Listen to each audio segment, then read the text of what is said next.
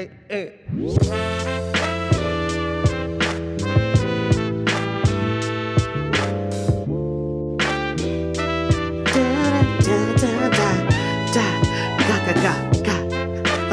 Fuck you and then pay me. Oh, or just fuck you. Pay. I'm. I don't wanna. It's really up to you. I'm not not saying sex work is a thing. I'm not not saying your body deserves money. I, I'm I'm not not saying not anything. So, whatever. What's up, guys? It's the Rage. what an awkward introduction.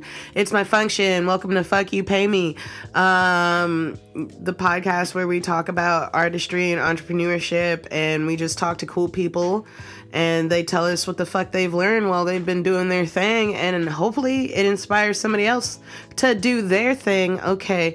So uh, yeah you guys can do math. Add it up. Count them stack it. Whatever. It's not the 15th right?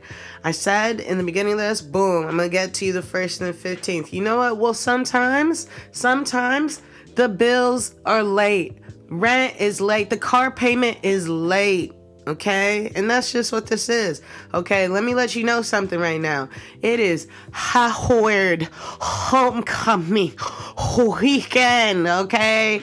Um week really. Um it started at the top of the week, I'm supposing. And today, I'm pretty sure there's like a parade and a tailgate you know, I'm not there. You know what I'm saying? But I'm going to do my best this episode to give you some real HU um, Howard Girl spirit. Um, you know, because I'm so glad I went to Howard U. And honestly, I know some other people are glad they went to. So, um, talk about doing it for the culture, talk about activists, talk about uh, artistry, and um, just business savviness, okay? Talk about it and then you bring up Howard graduates or attendees, honestly. You don't even have to graduate. You just have to go. Um um all other HBCUs matter as well, okay? This is no shade, no shade at all. Um, it just happens to be our homecoming weekend. um, okay, cool, cool, cool. Uh, on a somber note, I'm not even gonna hold you. Okay, so I'm gonna jump right into what I'm grateful for. So I'm grateful that I went to Howard University, but more importantly, this episode is also in dedication to um, my first roommate when I moved to New York and a, and a very dear friend of mine. Um, and uh, just she was she was a dope artist. Uh, honestly, uh, she was hyper intelligent. Uh, she was beautiful. I used to tell that bitch, you should be a model all the time. Like she was like, uh, I shouldn't do it. I was like, you are literally six two, girl, and thicker than a snickle. Okay, they need you. Um, and um, she's the reason why I wear booty shorts. Honestly, girl, because I was ashamed of my thighs. So thank you. I appreciate you. Um, she's the reason why I know about Shadow Clock. Uh, you know, she, you know, was so many things for me. Um, she's also the reason why I'm really, uh, I'm really thinking about like some way that I can bring comedy to hospitals and like just places where people have to be for extended periods of time. Um, but long story short, um, a lot of you do not know her, but um, for those of you who do, and maybe for those of you who have lost somebody recently, uh, just sending much love and light and dedicating this episode to Shumay Williams. Um, Miss Kelly Shumay, um, uh, thank you. Thank you, thank you, thank you. Um, and um, I'm very grateful for you and grateful to have known you and Whoa. Um, Alphabet City will never be the same, man. Um, so yeah, man, uh, that is a part of why I did not get this episode out on the 15th because she said, "Girl, not today. I'm going away." uh, so I said, "Girl, you right. You can have it. You got it, girl." Um, God bless her. Um, so yeah, that's what I'm grateful for. Uh, to jump into the quote of the day, which is kind of it's a part of it. So this is from Rumi, um, not Beyonce's child, though I'm sure the child probably has some deep shit to say because it's Beyonce child. But it's from the poet Rumi, all right? Um, it says, The wound is the place where the light enters you. Um, and right now, in this space and time in my life, that's kind of how I'm feeling. You know, I've had enough experiences and hurts to a certain extent where I'm really just trying to embrace them and um, uh, own them and find the light in them and find the joy and find the lesson and find um, just a, a different way to look at them, a different perspective. And so, I am super grateful for the opportunity and the time and the ability to do that. And I invite and implore you all to do the same. Um, you know, look at your wounds, look at those scars, look at those places that you may not look at often, and then just like kind of maybe be like, damn, I didn't come hella far. It's healed quite a bit. Um, yeah, okay, literally. And figuratively. One time I was like attacked by this cat that I tried to make mine. Whatever. Let's not talk about it. Fuck you, Piccolo. Um and dude, I'm telling you, one of my fingers, they thought I had cat cat brain. One of my fingers was swollen as fuck. Couldn't move it. All this shit, man. And even right now, I have a shard of glass, a shard of glass stuck in my finger right now. But I know that, like that one time when I was attacked by that cat, my hand looked all crazy. That the scars will heal and it won't even look like I almost had cat brain. So, and now I have a great story to tell y'all. So, mm, there's the light. All right, guys. Okay, so like I said, I'm gonna keep it very homecoming, very HU, very, you know, I'm so glad, you know what I'm saying? And um, today's guest is actually somebody who stayed with me, um, not stayed with me. we were in the same dorm, freshman dorm growing up. What? I mean, yeah, so uh, she's amazing. She's an artist. I kind of like remember when she like started her thing and now she's like charging fools for that shit because she should. And she was like even a part of like the fucking Black Lives Matter movement, yo. So that's why I was like, yo, sis, you going to homecoming? She was like, yeah, I'm going to homecoming. I said, wait, wait, wait, wait. Before you go, can we do this little interview right quick? And she was like, shorty, I got you. So that's what we're about to jump into.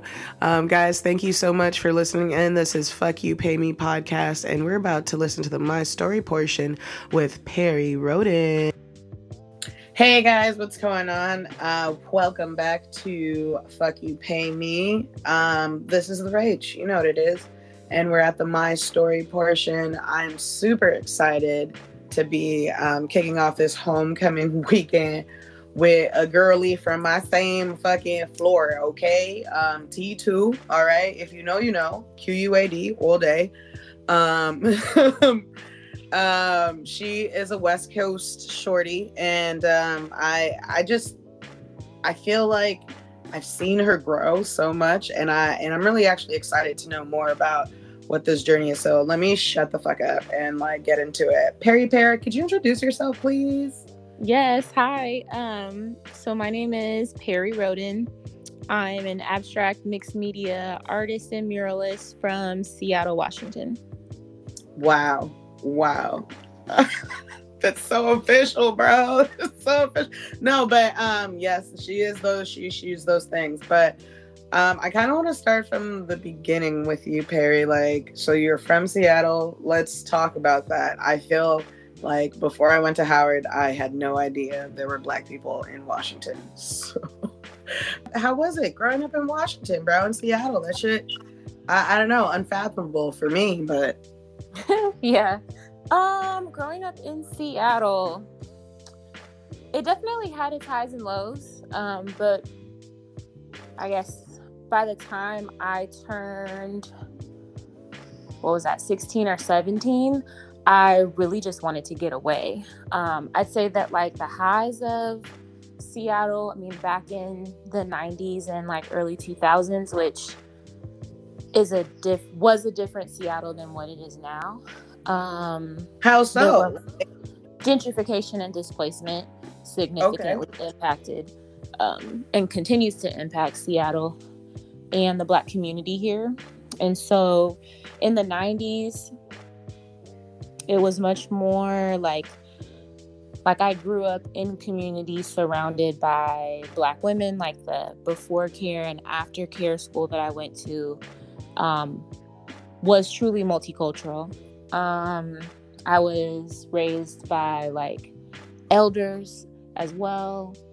And the various schools that I went to, I'd say that like middle elementary school was multicultural, middle school was more black and um, Pacific Islander. Interesting. Um, mm-hmm. Uh, a lot of East African kids. Basically, we was at the point where you was saying that you went to school for the United Nations, and hella, diverse in that bitch. Um, um, yeah. No, so, but and it had a thriving, um, fruitful Black community, and mm-hmm. and and you're kind of expressing how gentrification changed that. Um, Mm-hmm. Can I can I ask? Do you feel like that's had an effect on the type of art you create? Um. Hmm. Well, to answer that, I'm going to touch back very quickly on something. Of course. My middle school was multicultural. A lot of black students were there, and that's actually where I experienced the most bullying mm. um, because I did not fit into the mold of what most of the black kids at that middle school looked like, sounded like, mm. um, in terms of like the amount of money that my mom made working in, you know, corporate at Verizon to some of the other students. I was singled out a lot. And so um, I also got into a couple fights. And so that is why my mom moved me across town to another school. That was the only one that was open at that time that was still accepting students. Yeah. And so um, uh, to answer the question that you just asked me, between going to between that experience in middle school and then going to Howard University and all of everything that's happened since then, I have learned to just very beautifully and unapologetically accept what my blackness is, and mm. not only accept it, but um, to be really confident in exactly in, as to who I am, no matter who's in the room. And so my art is inspired by um, my identity as a black woman. My art is very feminine. It's very colorful. It's very sensual. Yeah. Um, and it's very bright and bold. So I think all of my experiences have informed my identity and my confidence and i think that is actually projected in my art and i think that joy because i focus on joy mm. when i create um i mean i for sure like let whatever emotions i want to drive and like resonate with whatever project but overall um, I want my art to be joyful and to take people to a beautiful, like, imaginary place. So, yeah. How did you come about that intention?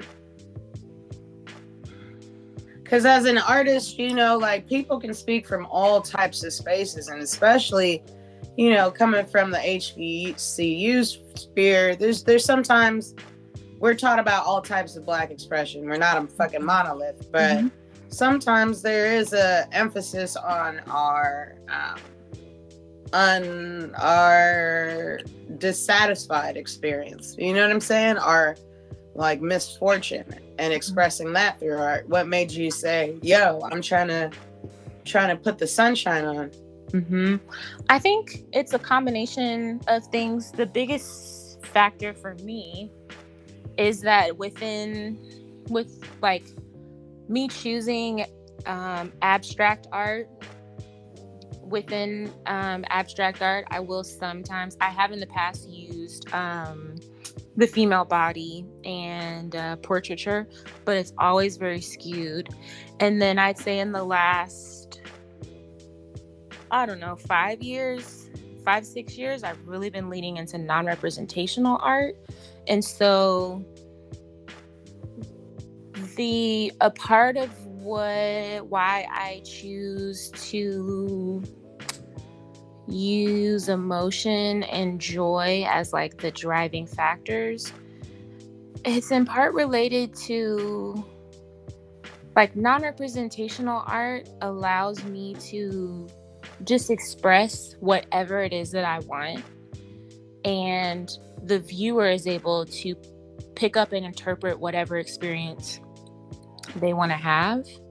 And I really like that. And and let me just cut you off right quick because like there might be some people who are listening to this and they're like not hip to art. And I want to go back to Howard at, at some point because yeah she got a degree in this shit. It's legit, y'all. Yeah. Um, but what do you mean?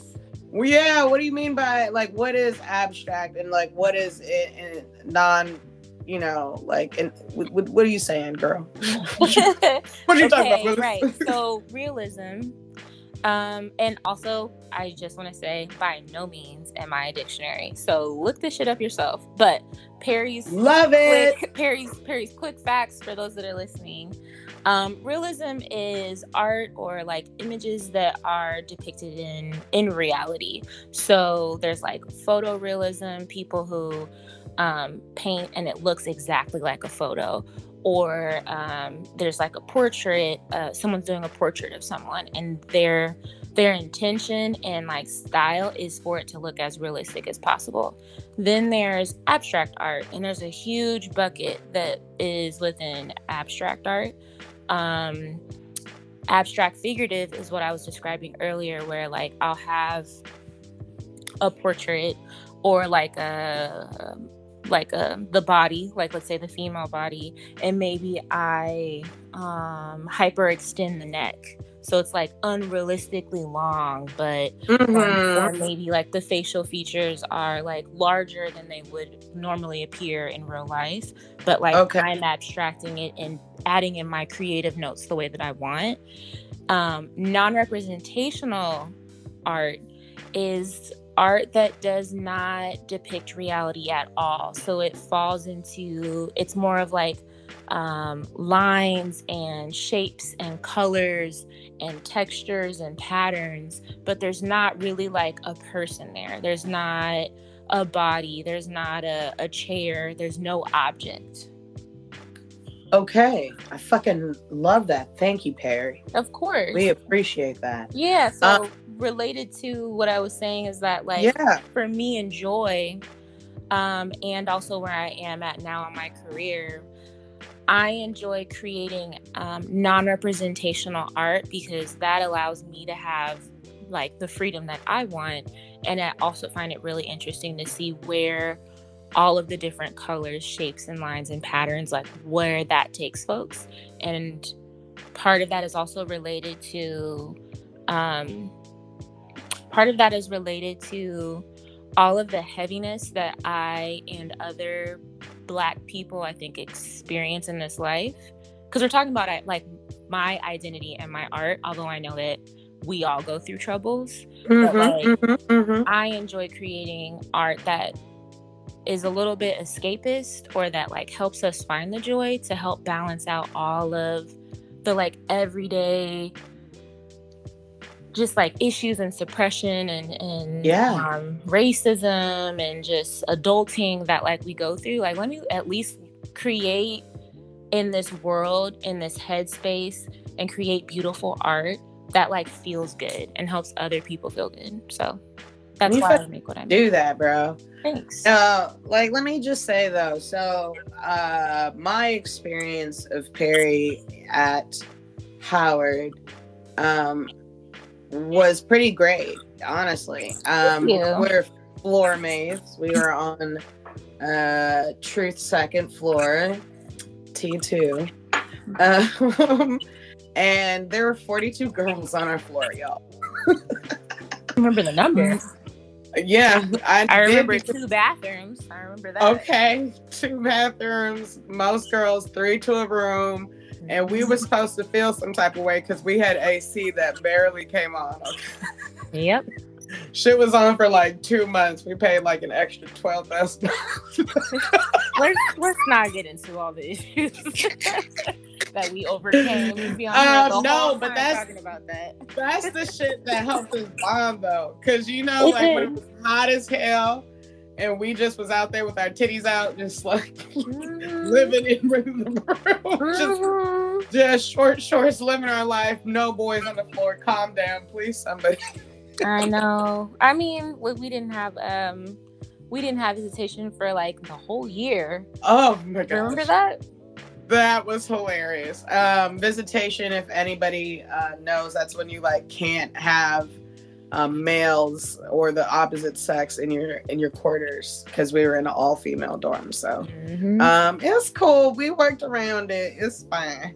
um, Many worked around it. um, yeah, girl, hold on. Who are your Who are your roommates? um, my roommates were Keishara West, Oh my gosh, Keisha, she was a genius. mm-hmm, Keish, and then Monique. I forgot Monique's last name. She's from Georgia. Oh, Monique. Yeah, she lives in New York. Okay, Oh. bet she's about, she was in a school B. Boom. Mhm. Keisha was like in engineering or architecture or some shit. She was cool. She was. Yeah, I had some pretty cool roommates. Yeah, but here's the thing though, Perri. I remember you being super dope. I, I like like loved your energy and vibe. But Thank on you. top of that, you started off as a Spanish major, homie. Uh, sure did. So Sure like did. shout out Hispanic Heritage Month, boom! Shout out uh, uh fucking mental uh, health awareness month, all that good stuff. But straight up, yeah, like I remember you being like, I remember being like, "What's your major, bro?" you being like Spanish, and I was like, "That's amazing," because I like and just like loving that because like I fucked with Spanish, but I was like, How, "Why?" You know, and you're like, "I could teach Spanish in mad places," or I mean, what was your what was your What was thought? the- Uh, yeah. So my senior year of high school, I was dating this guy, and I was at his parents' house, and his dad was asking me like, "Oh, what are you gonna major in in school?" And I was like, "I have no idea." And he was like, "You should be a translator, because then you Uh, fly all over the world." And um, yeah, basically just do that. And I was like, oh my gosh, that's great. And I was like, ooh, what countries do I want to go to? And I thought the coolest ones were of people who spoke Spanish. So that was the logic. First of all, And- let me let you know that's not bad logic. Kids, sometimes. you. What you gotta do is think smarter and not harder, okay? Mhm. Okay. Yeah. But but there was a moment where you had like a fucking turning point, bro. Like let's talk about that. Like well, it's also because Howard's Spanish program was not very good. So basura. Okay. when I came home, um, each break my family would be like, like my like aunties, they would be like, "Oh, Perri, so how's your Spanish major coming? Say something to us in Spanish." um, right. Um, but anyway, yeah, it wasn't working out, and then I got some really great advice. I don't remember who it was that told me, but they said when you don't know what to do, try things that interest you, and then go from there. So I took, I think it was my sophomore year, maybe. I have no idea. But um, one semester, I made sure that all the classes that I were taking, that I was taking, were graduation requirements. But I actually allowed myself the space to like have fun with it. So I think that semester I took intro to Caribbean literature. I took a women's studies. I took this like how to build. It was like how to build a computer class. I don't know what it was called and then I took figure painting and like a couple others. And so it was in the figure painting class um, with, I believe, um, Professor Al Smith. Um, I just no, it wasn't. It wasn't figure painting. It was abstract painting, I believe. Because my first three paintings, I still have them to this day. I was about to say, girl, if I still was. I was gonna call you on your shit just for the simple fact that literally the Mhm. first things that you ever showed me are so reminiscent Aw. of a personified version of what you have now Aw, that it's like you. wicked. It's so wicked to me because I just remember you like showing them and being like, "Yeah, I think I like, I think I like painting." I was cool because I literally like I remember I was working. I think it was sophomore year, um, because I remember staying up. I was like 3 a.m. working on a painting, and like yeah. never at that point I had never been so like just enamored and like just tuned in to one thing. Um, and so from there, I remember um, after that school year was over, I came home and I actually no, it was during. I remember I called my mom and I was like, "Hey, this is what this is what I want to do," and I was like, "What do you think?" And she was so beautifully supportive. She was like, I just want you to do what makes you happy, and I know you're going to figure it out. She was like, I don't know a lot about art. I know it's going to be like tough for you. Um, but also, I think my mom, like, especially after my like the the last five years of me being in Seattle, high school wasn't high school was cool. It was better than middle school, but it wasn't like the best. And so I think my mom was just so happy that I was happy, she went for it. Um, and so I switched my major to um, studio art with a minor in painting and drawing. And then I think it was my half of my sophomore year, that's when I like, timeline's a little gray there, but that's when I went for it full fledged. That's fucking dope. That's amazing. Um, so like after you made that decision um how were you shaped by you know who are your most influential teachers at howard and like how are you shaped by some of those classes mm-hmm. yeah um okay i'm not gonna lie i can't remember all of their names but if i go on facebook Love i can it. find them but uh the classes that were the most impactful for me was for sure the abstract painting class, figure painting. Um, there was like a two dimensional design class. Um, I took digital design, and then mixed media was also really great. And so I'd say that, like, collectively, all of those classes were great because all of my teachers were black men, mm. black, black male artists. That was mm. that was amazing didn't have that in Seattle. And then um, with the ratio of men to women at Howard at that time, it was like nine to one. And so most of my classes were filled with Black women. And um, I did there another painting major. There was only two painting majors in 2013. It was myself and then Taylor Hill from Atlanta. And so um, everyone else, though, took these like art classes as um Taylor, what? the the cartoonist. I'm sorry. Yeah. Mm-hmm. Yep, oh, that's so awesome. Tay, I believe he's doing the graphic for this year's uh, homecoming uh reunion gear. Ooh. So that's cool. Shout out Tay. Dope. Oh, let me. Okay, now I want to buy it. Okay. I know. I'm sorry. we can't. Okay, keep going. Keep going. Um. Uh, yes. So most of my classes were uh, mostly Black women.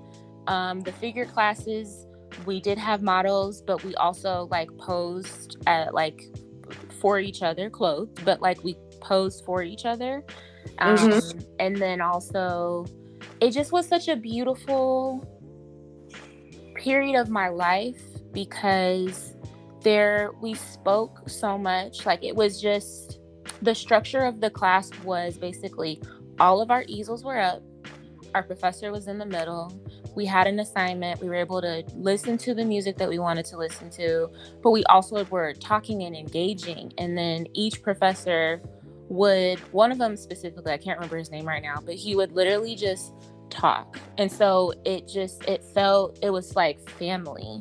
But then mm. it also was beautiful to be creating with other people around and then having like critiques and talking about like what influence what we're going through. And there were some incredibly talented um, artists in there or just creative people in there who are like um, taking this as like a, a, supplement class. Their majors were like in um, medicine or they wanted to be lawyers or they were in this what school of C or whatever. A hundred percent. I was that kid. I took a Yeah. fine arts car class every semester, mhm. and I was this close to being a minor in ceramics. Shout out Professor Pointer.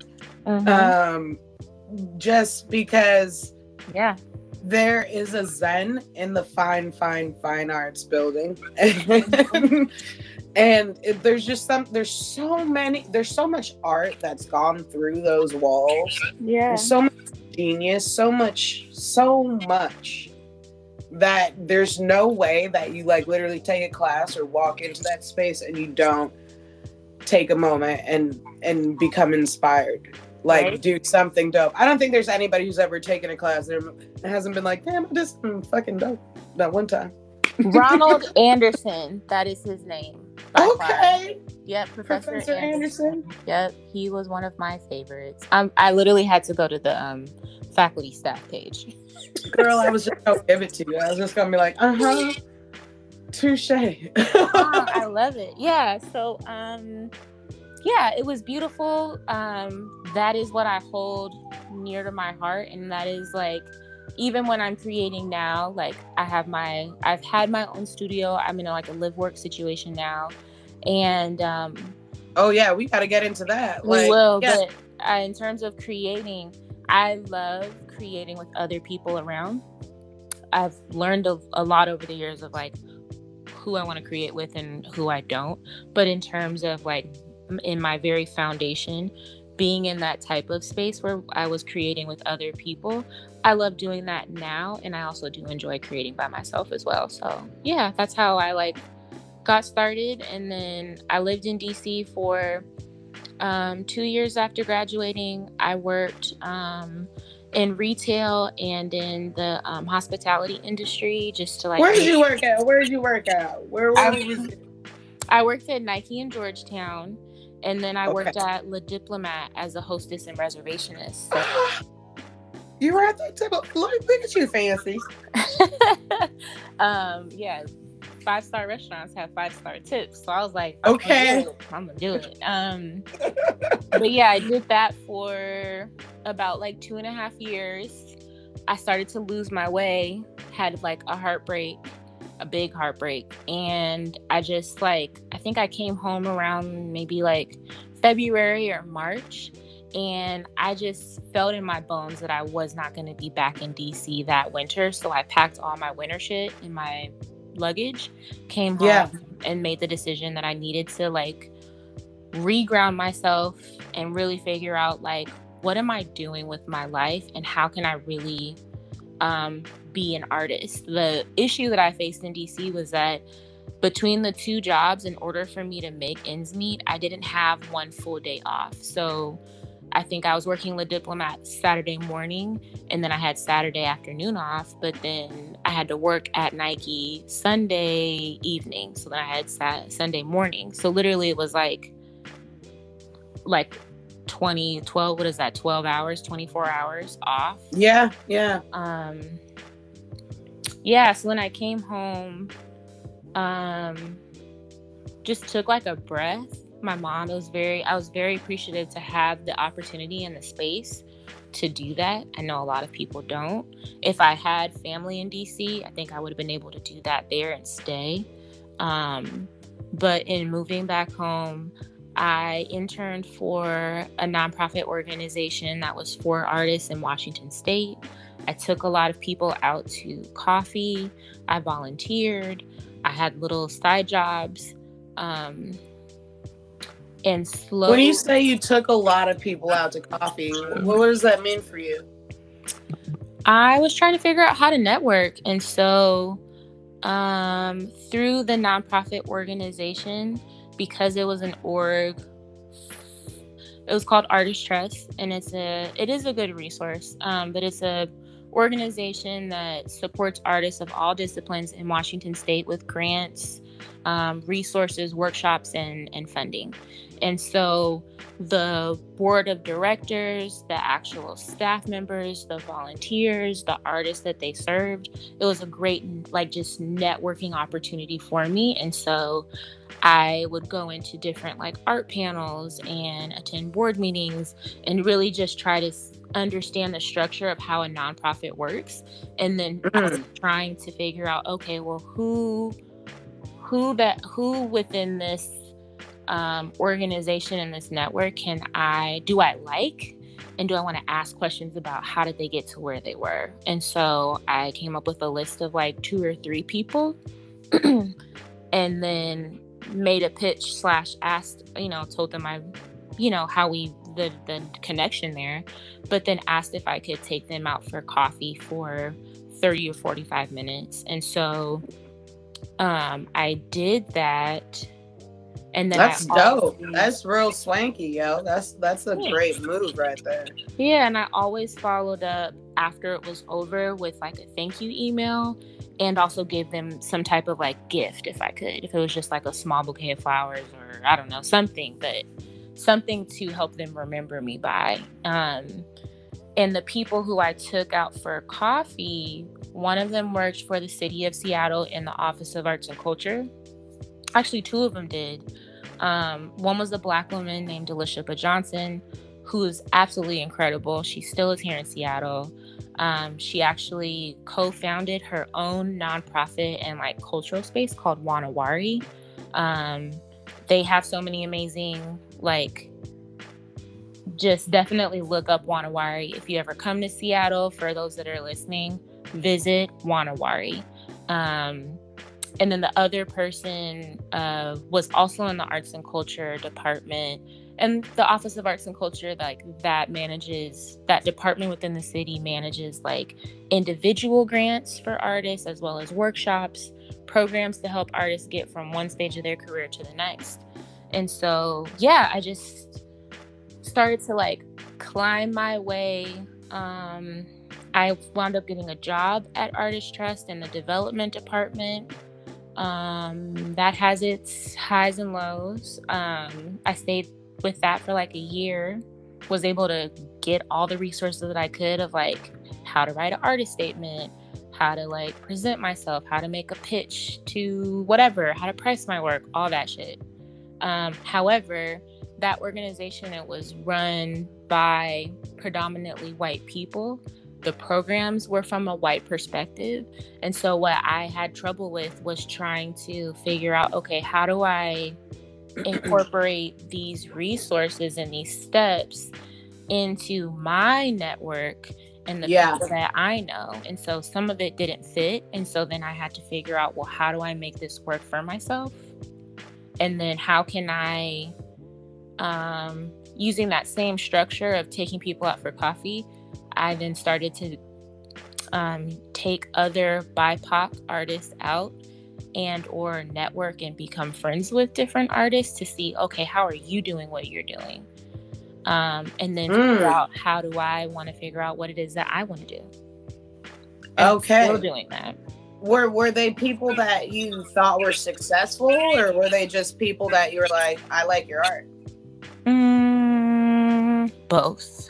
Uh-huh one oh, of yeah. them yeah one of them uh, was a friend of a friend who then was working at a nonprofit like a muralist or a, a nonprofit that like taught murals to incarcerated youth incarcerated wow. or um, youth who've had issues with the law. The organization's yeah. called Urban Artworks. And so Mari Shibuya, she definitely is one of my like she's a friend, but she's also very much my mentor and helped me get into the mural game.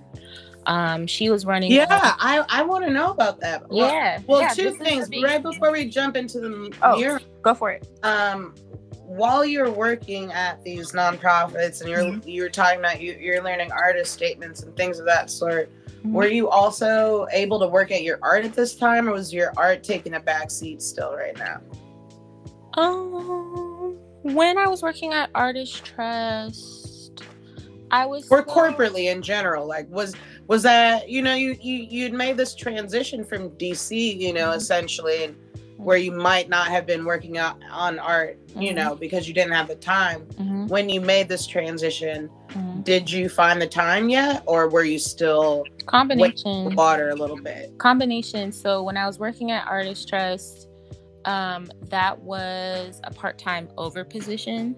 But like I'd say from 2015 to 2019, I was trying to figure out what rhythm, like w- looking at my my lifestyle and the way that I like to create, right, and the and my environment. What is going to be the best scenario for me? Like obviously a 40 hour work week was not something that I wanted of like a job that was not my like primarily my art. Whatever this like um how to like I put it under the umbrella of surviving capitalism, right? So whatever additional income outside of my art is, what balance between surviving capitalism and having to do that and making my art do I want? So over those 4 years, I worked like part-time over like 32 hours at a, at a place. And then i tried part-time and then i tried um, uh, seasonal work and all that other stuff in between. But i was creating and then there were times where i also was not. And i do feel like an, an additional factor is like environment. Like i was living at home in my mom's house. I didn't have um, a studio space. So then my first studio I rented, it was maybe like an eight by eight. It really felt like a closet, but that was like my first dedicated space for creating. And so then I then like moved from that studio to a bigger one and then to a bigger one. So I was creating absolutely. And also um, I've just learned over the years that like my creativity and my flow does ebb and flow, and I also need to be less judgmental around like my productivity. Oh, for sure, Yeah, for sure. But man, it it, it takes a while to learn that, man. it I, does. mean, I don't know if it's like all of your twenties, but that, like you just like wait and you're like Grace. What does that mean exactly? Right? Yeah. You got to give it to yourself. Um. So okay, bet hear that now.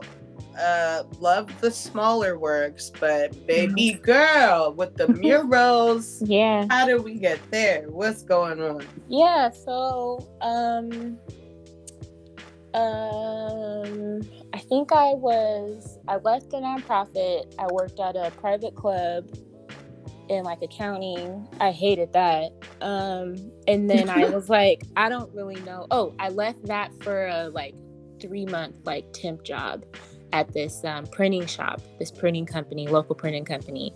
And I did that for maybe like six months, but I, you know, it was temporary. So then I just went through a period of not having work, and that was so tough. Um, I then worked at a um, a temp agency hired me, and I was a um, office manager for a startup company, and I was only supposed to work there for two weeks, and then they hired me, and so Go that on. that company was absolutely amazing, and they actually sold to Apple Okay. and this was 2019 and so uh, i did not want to work for apple. I knew that very clearly. I knew the work culture would not be something that i wanted. And so um, they gave me a, a beautiful large lump sum um, when i uh, I don't know if I want to say I resigned, but whatever, when they sold. So that was actually the startup money that allowed me to enter into January 2020 um, as a full time artist. Like that was my nest egg, my that like helped me. Um, and at Wow. the same time, Yeah. I was also volunteering slash um, being contracted to work for Urban Artworks with a specific program. So Yeah. Mari Shibuya asked me if I would come in and help mentor um, youth that were interested in pursuing a career in the arts. And I was like, well, I don't really know that much about murals, but I want to. And she was like, no problem, I'll teach you.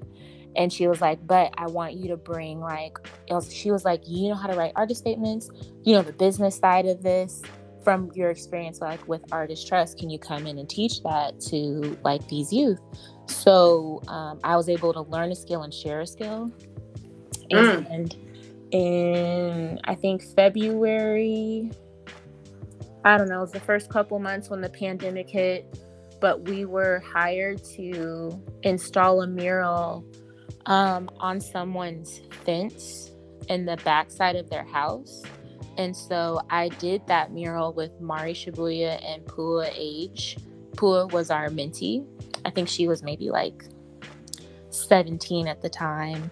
Um, and that was her first mural, my first mural. And it just was a really beautiful experience. And so from there, like I would just say that most times as a creative, when you're like jumping from one medium to the next. Right. Most, times it's just that like you just got to do it once and take pictures of it. And then it's all about pitching and selling yourself. And so because I was able to get that one project when the Black Lives Matter protest happened, and um let me tell you i was proud okay? That's my friend that's my friend well i'm not there yet i'm not there yet. Okay um, okay but that's in, my friend that july um, I'm still in like March, but okay, uh, okay. because of all the protests that were happening and the fact that um, everyone, because of COVID, was home from work, people there was a lot of rallying. Um, people were marching through the streets, a lot of destruction of property, and so so many businesses in Seattle put plywood. Um, uh, plywood up on their windows to prevent people from like shattering the window. Oh, for sure. So then that led to a lot of opportunities for local artists who may or may not have been into murals to have their like first chance. And so I was hired by AT&T to do a mural at their downtown location. Um, those photos are on my web. My portfolio of all my projects are on my website under the murals tab. Um, yeah, we're gonna get. We're gonna have everybody tap in with you for yeah, sure. Yeah. You need all the info. Yeah. So from the AT and T one, um, I remember uh, someone who I went to high school with. Her name's Takia Ward. She made a post on social media. Um, at the at the time there was like maybe a four block radius where protesters were going all the time and they actually decided to create it as like an occupied protest. So if you Google the Seattle CHOP protest, it's where all these people came on Capitol Hill, decided to squat and not let any traffic through. Not any police, any cars, ambulances, nothing. It became oh. a, a, true occupied protest. There were um, like people who were in the like medical medical world came and like just were on site giving like um, I mean whatever type of healthcare you needed. There was mental health. There were people who were um, planting uh, vegetable gardens. People were giving free food. There were conversations around like race and oppression and all this stuff. And in the middle of it, um, there's a street called Pine. And I don't actually know who came up with the. I think it was actually Takia and um, another artist, Joey Nix, saw it happening, saw a Black Lives Matter mural happening in another city on the East Coast or the South and decided that we wanted to do they wanted to do one here. So i saw takia's post on instagram of like hey if you're wanting to do a mural hit me up. I did immediately.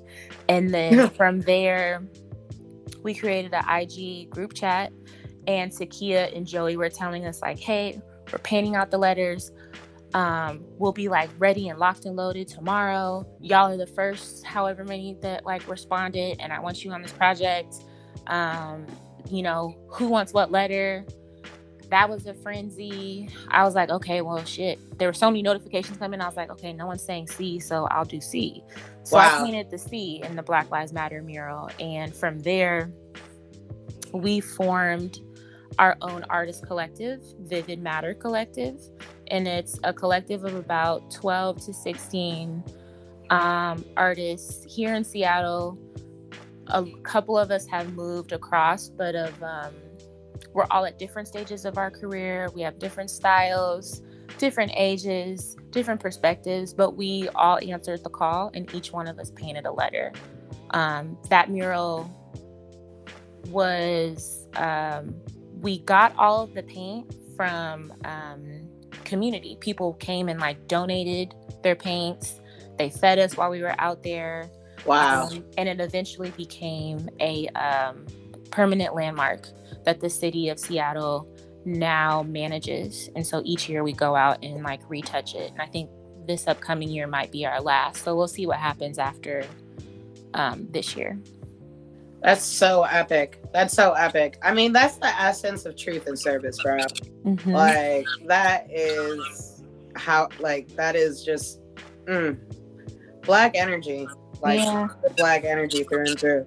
So um you got to this point where, you know, you had done a lot of, I guess, formal work, but still within art. And then you're now able to make a living off of your actual your art. Is that what you do full time now? Are you like full time selling, painting, muralizing? Is that what it is? Um, no. So you know that nest egg that I said? Yeah. that nest egg went away. Um, she, she cried. it was very helpful. It was wonderful. And this like slowly, I mean, I was able to like make it work for like almost two years. But um uh in short, um I recognized that I was not able to like as I it was a combination of things of like me recognizing that like I'm making really dope shit and I need to increase my price point.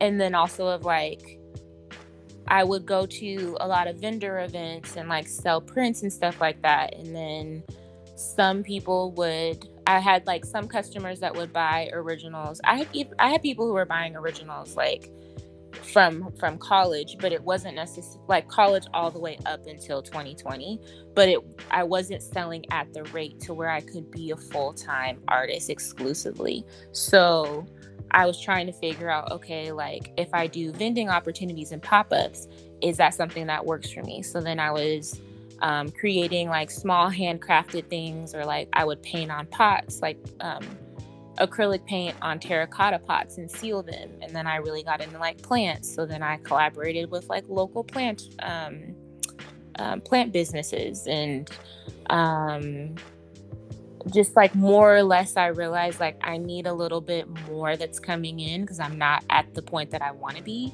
and I don't have the structure in place.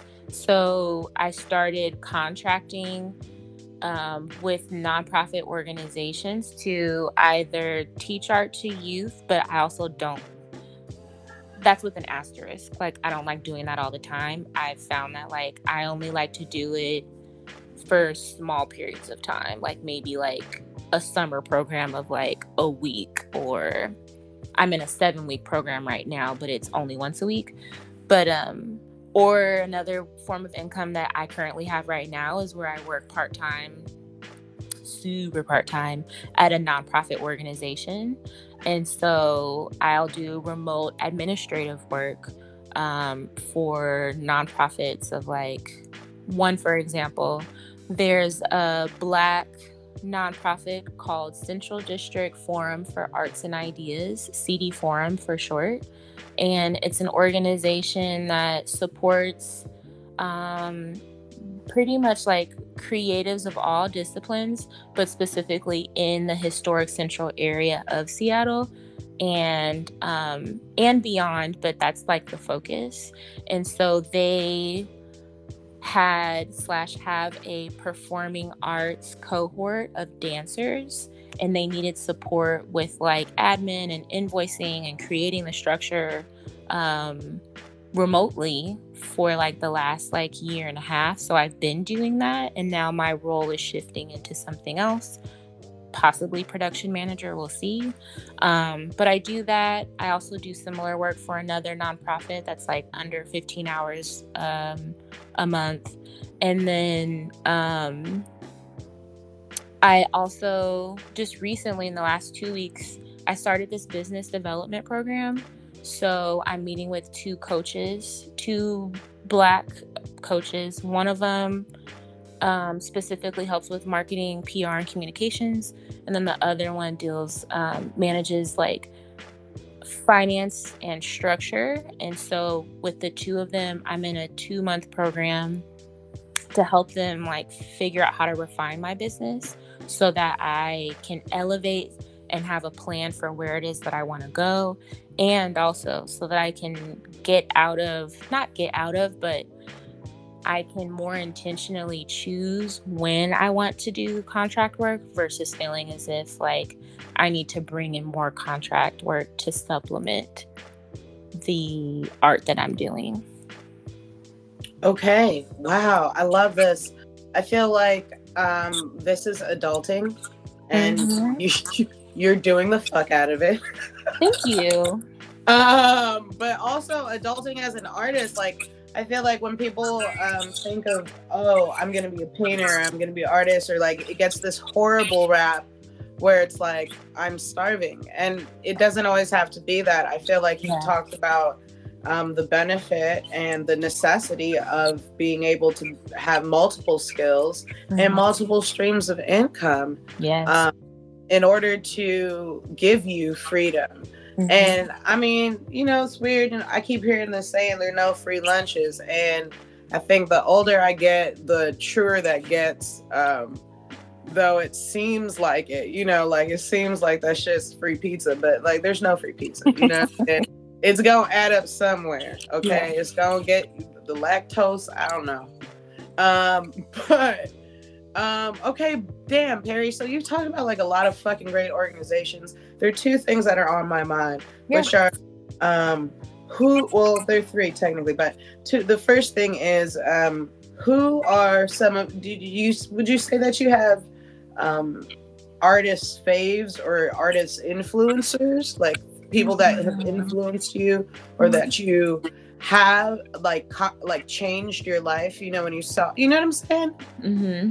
Yeah. like, what would what would you say? Or inspire your work you know? Yeah. Well i guess connecting the last bit of what i was saying with your question now in terms of the type of art that i'm creating i've also learned along the way that um, I, because I don't have gallery representation, right? Um, I do like to create studio work. I do like to paint on canvas, but also like I've recently learned to accept that like that actually stresses me out if that is the bread and butter if that's like 100% of what i like how i'm making my money of like selling those and so i found a lot of freedom in as a muralist it's more like for me more complex. It's a puzzle. It's exciting. I'm actually creating something for a space with a client in mind. I get to paint with my whole body. Like it's so much more fulfilling. And so um i'd say that like i'm more 80% murals 20% studio. And so in terms of which artists I most admire. It's artists who definitely have a hand in both, but like um personally, like I love Mickalene Thomas. She okay. is absolutely incredible. And she creates these large scale paintings that almost feel as if that like as if it is a wall and it's mixed media. And so she it's just her incredible, definitely check her out. And then um in terms of like my own personal process, like music is 100% key in order for me to create. And so the folks who I admire most are actually not visual artists, but are musicians. And so okay, so, who like, to? What we listening to? Um, we I listen to uh Free Nationals. I listen to Kate Tremine, Sango. Okay. I listen to Cleo Sol, Erykah Badu, Lion Babe. Um, I also love like I love genres like I love house music. Um, I love instrumentals. I love um, Masego. Like honestly, the way that I find and curate my music anywhere that I am in life, if I hear something, if it's in a movie, if I'm in an elevator, at a party, at a club, hookah lounge, whatever, I open up my um what's that app that you use when you want to hear a song and then you click it and it's Shazam. Oh my god, Shazam, and it's hella obvious. Uh, I'll open... no, no, no. I just used it today. That's why. yeah, so I'll open up my Shazam and like kind of cover the like massive blue screen, but then I'll import that into my liked playlist, and so I have everything from like a dramatic, the dramatic score of some like sad ass movie all the way to like house music to trap. So I um I love music. I feel like that's what I lean to to like figure out like okay, well what am I trying to channel right now in this moment? What's the joy? Like what's giving me joy right now? What colors do I want to like use today? And then I'm really just experimenting and seeing seeing what feels good. Like sometimes I have an intention, not an intention, but sometimes I'll have like maybe something in mind. Maybe it's like a something I saw on Instagram. Maybe it's like a sensual pose of a woman, or maybe I took like a bomb ass selfie and I want to abstract myself in like a, in a portrait or something. Um, but most times I'm really just kind of like freestyling and seeing what feels good and then stopping when the spirit tells me to stop. Okay, spirit, come on. Let them use you. Yep.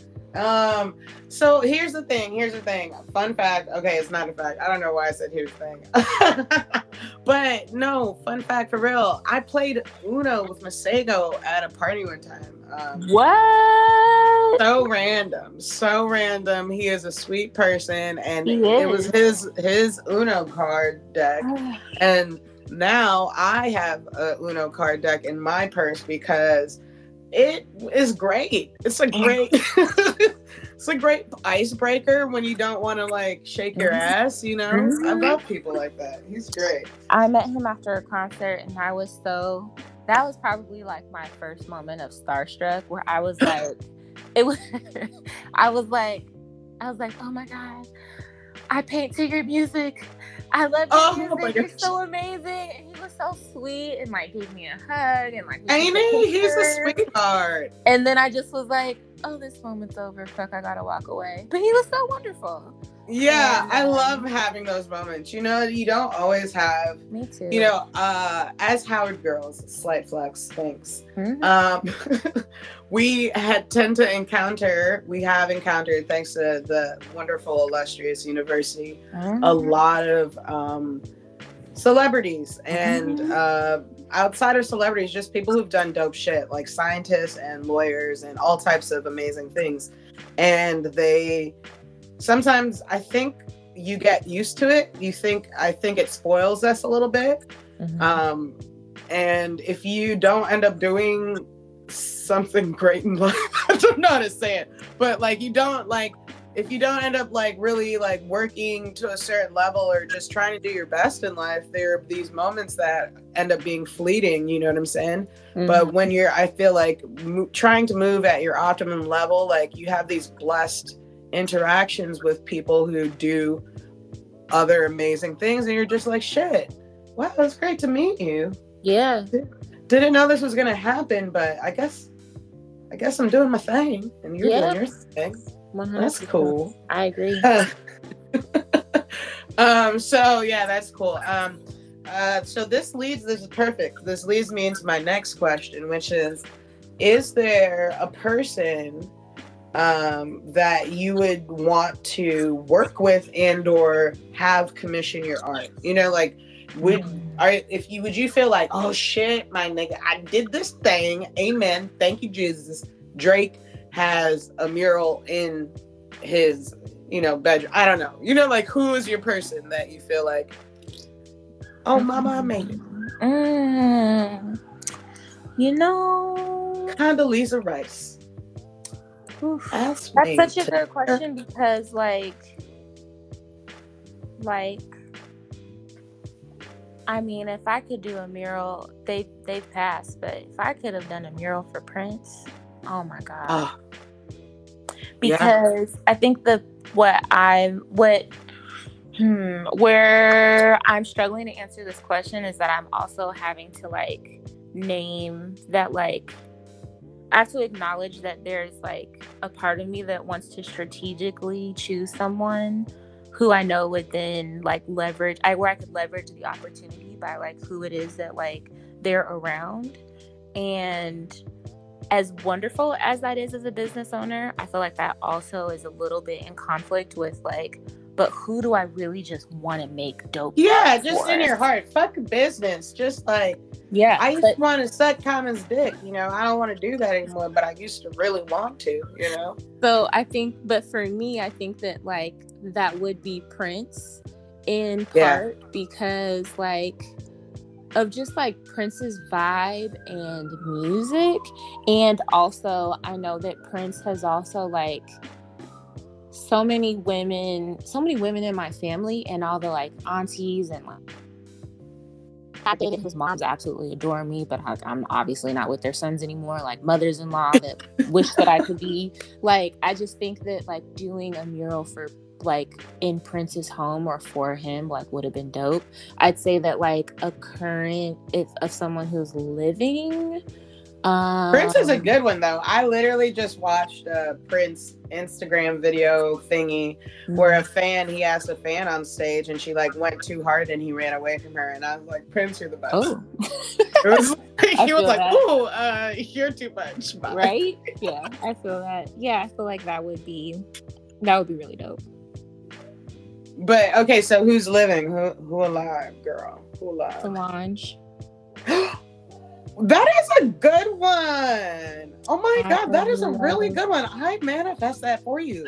thank That you That is going yeah into my manifestations. Sweet. Thank, thank you. Yeah, because I feel like um because music is so integral to my process, I would love to create a mural inside of like someone's creative space and like home. Yeah. Um, and I love Solange. I loved um like her, I've loved her since her first album, but that's okay, tell me. Let's go. Yes, right. I I was right there. Um and um I love how she's expanding and really doing like I think she just did um I don't want to call it the score, but I think she just did something for like the opera in New York. Mm. Um can't remember what it is. Google it for who's ever Mm. listening, but um she's just like breaking barriers and doing her thing and I love that she's not limiting herself to just one medium or just one one creative discipline. Um yeah she's definitely definitely inspirational. I mean i am a beyonce stand for sure. I love beyonce and also in terms of like on more of an artistic level i absolutely adore solange Yeah, I think the kids know. I mean, I think the kids know. I think Yeah. the kids know. Uh, it's fine. well now the kids know solange is blue's auntie i mean Mm, mm. Blue Ivy's wrapped the hearts of millions on this tour with her little. I mean, the amount of growth. Okay, I just tear. Okay, um, but We let's back out of that level of greatness. Um, Perri, Perri, this is kind of I. I love that I didn't know what was happening for these years, and you just kind of like gave me the best blur. But also, I feel like you like helped so many artists and people who want to do this legitimately. Um, but more importantly, I think that people need to know where to find you if they're trying to find your art. If they're trying to maybe, what if they're like a fucking are You seem like you're try- you're a helpful motherfucker. Like, I'm Mhm. sorry, I'm doing all this cursing. You seem like you're pure too right now. I don't know, but it's okay, my nigga. Uh, but uh, please tell people where they can find you Mm-hmm. and um, if you do offer advice, you know what I'm saying, if they're an artist and Mhm. and you feel like answering a question, where can they reach you at, man?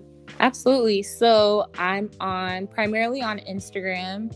My IG handle is the Curly Nugget. Um, my website is my first name, last name.com, Perri Rhoden, P E R R I R H O D E N.com. It's also linked through my IG. Um, on my website, I have all my different projects. I mean, check back in like three months and you'll see it looks completely different because of the business uh, development program I'm in. But on there, I have a contact page. Please use the contact page, it goes to my email that is the best way to get into the queue of things that I need to actually look at. Um, DMs, you can you can DM me, but I'm probably gonna ask you to send me an email for us to set up a time um, to chat. But I'm open for sure to um, answering any questions or if there's any resources that you're um, interested in. If I don't know it myself, I'm happy to direct you to someone that I know. Um, and always like I'm always looking for um, if you live in another city and you know of a mural opportunity or want to collaborate or shoot the shit, like absolutely hit me up. Oh my gosh, that's awesome. Um, uh, I guess before I go, is there is there before we you know wrap this up? I kind of want to know if there's anything you want to tell the people. Is there anything that you feel like you want to share with an artist or just the audience out there or a black girl? you know i would say that um my biggest advice that i'm i have learned and is like coming up for me right now is that as an artist it can be really overwhelming to have so many choices ahead of you you know like if you were to choose you know the route of being a doctor for the most part there's sort of like a, a, trail of breadcrumbs that you can follow to do that. And um, as an artist or creative or entrepreneur, can feel really overwhelming trying to figure out like what to do. And um, I just would encourage you to like really think about what actually brings you joy. Like, what do you actually enjoy doing? And how can you create a business structure doing that rather than feeling as if it's expected of you to do xyz or that you should be doing this um, i felt a lot of pressure to create studio work and to go the gallery route and i love murals and i create gallery i create you know artwork for people and stuff like that for sure. I love doing that. I love creating spaces for people's homes um, on a canvas or on a wall. But I've freed myself from the inner judgment of feeling as if I had to do what I've seen other people do.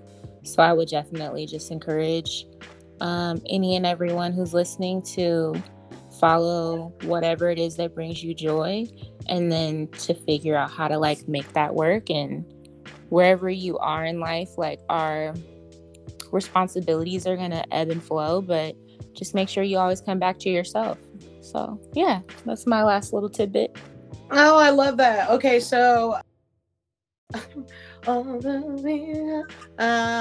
like I'm so sorry that I'm not gonna see you at homecoming this weekend.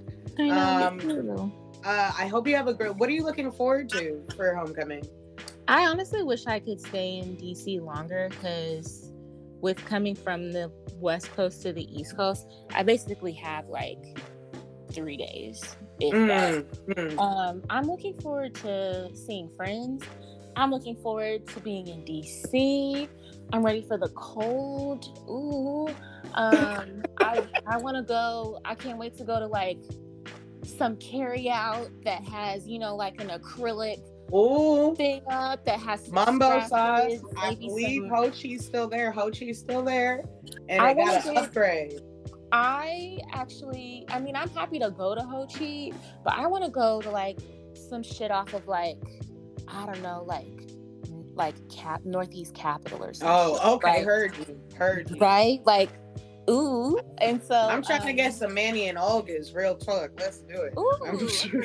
about Manny and Olga's. Oh my um, gosh, so many things. Uh, yeah, I'm just, I'm excited to just be back in DC to feel the energy, to see people I've missed, and then hopefully that um, I can do a longer trip next time I next time I, I wander back over there.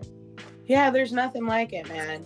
Um, well, this gave me great joy. This is uh, the homecoming episode for this month, and I thank you for being my guest one time for the one time, Perri. H U.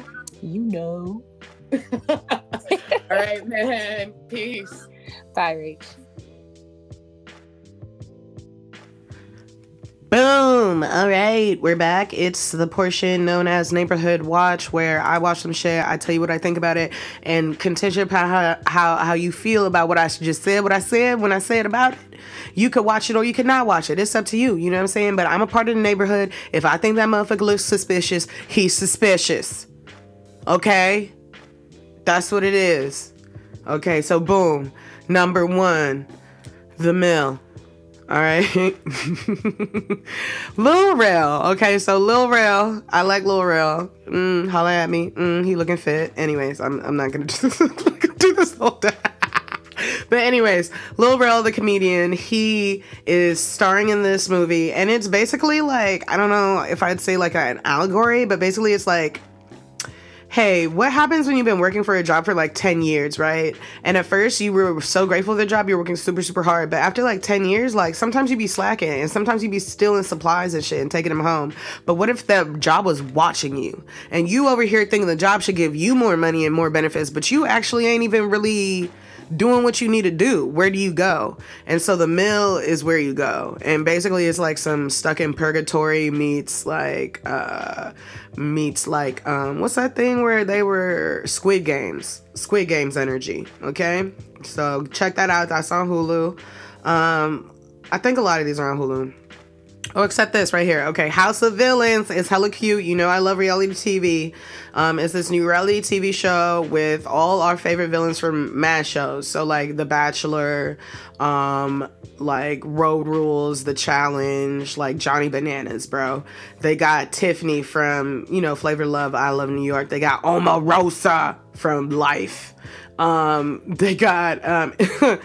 uh fucking Tanisha, you know, like from the Bad Girls Club. So everybody's in a house. They're all trying to like see who's the best worst villain. I don't know what it is about. But but so far it's cute. Um it's dangerous. It's um it's a lot of things. It's a lot of things. It's cute. Um watch it. It's on E. E and I don't know what E plays off to. So I, you could also probably find it on YouTube. Not gonna hold you. Okay, number three, Ready to Move. Okay, very cute. From the same makers of Ready to Love, aka when Will Packer does reality television. Um, he still wears the hat, but I'm sure somebody else is really producing it. Um, uh, yeah, so basically, there are these people who were on Ready to Love, these ladies. They're four ladies from the show Ready to Love with Tommy where basically it's like a mix and match single for black singles. I don't know. Sometimes it's ratchet, sometimes it's cute. But basically, they all thought they had love, but all their relationships did not work out for one reason or another. Um, mainly because that nigga was trifling. And so now they're in New Orleans in this show and they're they have an official matchmaker and if they find love here they're supposed to move to New Orleans. Weird concept, but I like watching people date. It's cute. Um, number four, The Boogeyman. That's on Hulu. Oh, Ready to Love is on OWN. Who, the Boogeyman is on Hulu, and this is about um, a, a little girl. I don't know. The mom dies, and then all of a sudden, the little girl can see a boogeyman and it's the same boogeyman that this other nigga used to see because he he committed suicide and killed his family. I'm gonna say it was kind of good, but again, don't really know who the boogeyman is, why he killing people or making people want to kill people. It's not really clear for me. Um. So yeah, number four. Uh, number five is the appendage. Now let me tell you this. This was good because as somebody who deals with anxiety, um, yeah, sometimes it could feel like like some nagging weird pain thing in you. Um, and so basically it's about this girl who's like in fashion school or whatever, and she does something she's not supposed to, something like that. And all of a sudden she got a little baby arm growing out the side of her. All of a sudden the baby arm turned into a whole little human uh, or blob thing, and then it tries to take over her body. I don't know. And it's about vanishing twins too. So a lot of layers there. Definitely a good watch. Watch it, okay? Um, number six, I went to see this in theaters because bet it was black. The Exorcist, yes, True Believers or something I think it's called, or Believer. Um, okay, I'm gonna say that special effects makeup, please get yourself, okay? Um, rough. You looked rough, especially on the little black girl. I don't know what y'all are doing over there. but okay, also, I guess there has to be an issue with like giving us our natural hair in horror movies, but I would love to see it happen maybe. Maybe there's like too much history with America not seeing our hair done. So maybe at least give us braids. But um, I'm sick and tired of seeing these like weird weaves. They're very stressful for me. These weird perm. We don't even perm anymore. This generation doesn't even perm like that. So please like cut it out. Um yeah, number seven. Um, oh, The Exorcist. Yeah, that was in theaters. Go see it, yo. Um, but outside of that, yeah, there were some good jump scares in there. In The Exorcist, I was I was talking the movie because there weren't a lot of people, so y'all shady. Y'all should go see it. And um, yeah, it was good, good killings. It was some good killings in there. I'm trying to go back in my mind and remember. Okay, cool. Number seven. Number seven is Slotherhouse. Yeah, you heard me. Sloth er house. Okay, so this is like a sorority movie, right? And then the in the sorority house they get a fucking pet sloth, and then the pet sloth starts killing bitches. Uh that's all I have to say. That's it. That's all. It's on Hulu. Go watch it. Um okay. Also on Hulu. Um, Hulu, when you gonna give me some money? Run the check, cause I be watching the shit out of your shit. And Netflix was slacking for uh, October. I'm not gonna hold you. Okay, so number eight, Chronicle.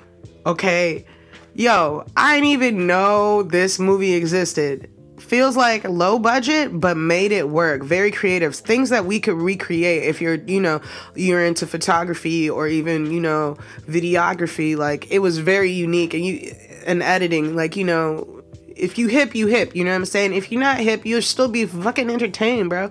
Um, it has Michael B. Jordan there, random bro comedy for him, like bro action figure, sci-fi. It was cool. Um, so watch that. Came out years ago. Um, and then number nine, uh, this is on Amazon Prime. Sometimes I like to take it back. So this is like a '90s like scary movie. Has my girl Rachel True.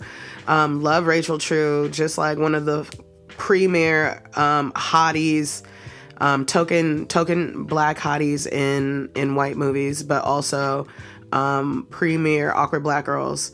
Um, yeah. Anyway, so this was giving the craft meets Heathers. Um, basically, this rich group of girls thinks this one girl is super poor and whack, and she needs to stay in school. So she actually lets them think that, and then manipulates them so that she gets some money from the rich girl's daddy. But then the rich girl might have killed her. So watch it. That was number nine. Okay, now 10, also on Amazon Prime a town full of ghosts. Okay, so this is one of those like Ready Player One type things where um, we're kind of just watching these people make a fake documentary, but basically they buy this town, they think it's cute, but it's full of ghosts. Um, and everybody end up killing each other, and it's cute. I like it. Um, get into it. Um, you know, there's a little group of friends action in it. You know, I like that. Um, honorable mentions. Okay, remember that one time I said The Boys is coming out with a new season? Actually, it wasn't The Boys. It was a spin-off called Gen V. Check it out. Amazon Prime is great. There's six episodes right now. It's basically like there's a university that the superheroes go to before they become superheroes. And what happens at college is trifling. So watch it. Um, honorable mention also Halle Berry because I watched Perfect Stranger and it made me think, you know what? Halle, you played every character you were supposed to the way you're supposed to play it. Okay? And it, it, and it's that season watch Gothika, so I'm gonna fucking watch Gothika too, all right? And I I'm sick and tired of the fact that you fell in love with them white men and they want alimony from you. I'm sorry, Halle. I'm sorry. Uh, that other half of you that be fucking up. And then um, I wanted to mention also Love and Blind, Love, Love is Blind is trash. I don't even think they can do another season. I don't believe in you. I don't think anybody. I don't even know how you sign up think thinking something's gonna happen. It's not gonna happen no more. Everybody whack. And then uh, also, I miss Wendy Williams, y'all. I know that's random to say, but I wouldn't be on a mic.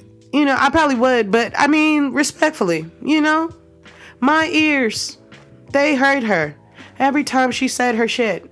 Okay. And uh, it's really sad sometimes the way life fades people away, you know, in this industry, tosses your ass out. Um, but uh, less of that, more of me. Uh, thank you so much for tuning in to Neighborhood Watch. Uh, we'll be right back. Thanks. Bye. What up? What up? We finally made it to the last portion of the show. Um, yes, it has been episode 16. We had the lovely Perri Rhoden um, just explain a little more about her journey. And I hope you guys got some insight on how how to like even just network with other artists and find people to collaborate with and grow with. Um, and also, sometimes when you want to make money off of your art, bro, you got to level up. You got to find a business class. You got to find some people to help you out. Um, but you got to start somewhere. So start there. Um, blah, blah, blah, Rachel. That's not what this portion's about. Okay, Rachel. Stop even using the hard EL. Okay, Rach. You're right. Okay, maybe that was too much. Okay, I'm gonna stop. Uh.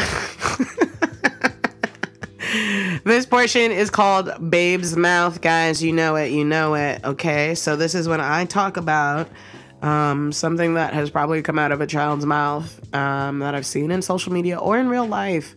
And um, I just kind of like bring it up and discuss how it relates to us as grown ass adult peoples.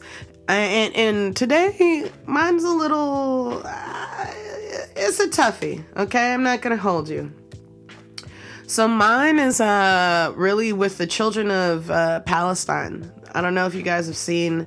There's like a couple of clips. There's a clip of these boys in 2015 like just talking about different things that they dream of at the time and like one of them's like i dream of sugar i, I dream of like my brother seeing my brother again i dream of like things going back to the old times i dream of my grandmother um, eating bread for the first time and then i think about where we are now and then i also see videos of the children um, being pulled out of rubble um, dust covering their face, um, them being splattered like fucking tomatoes, um, uh, being used as shields.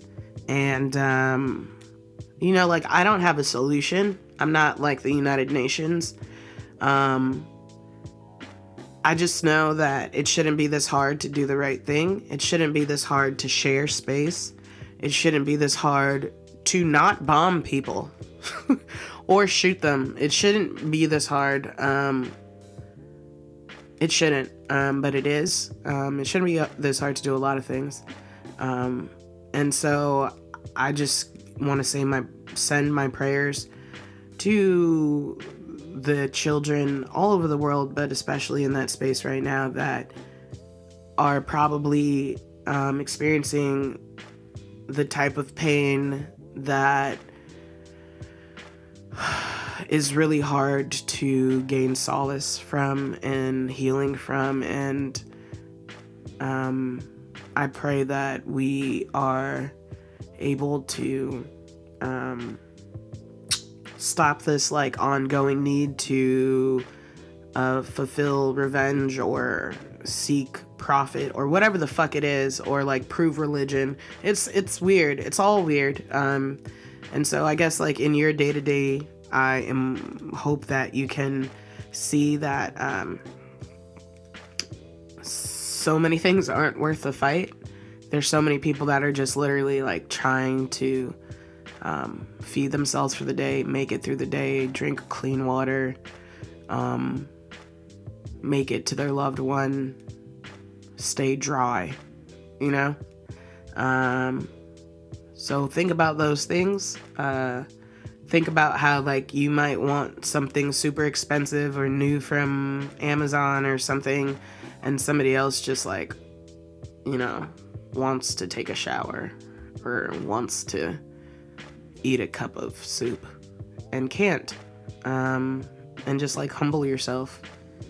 Um, apparently, America, the United States, is now a third world country. That's what I hear. Um, so, you know, everything comes full circle. You know, the world is round. Let's uh, be nicer to each other because we're all hungry, apparently. Um, we have no health care.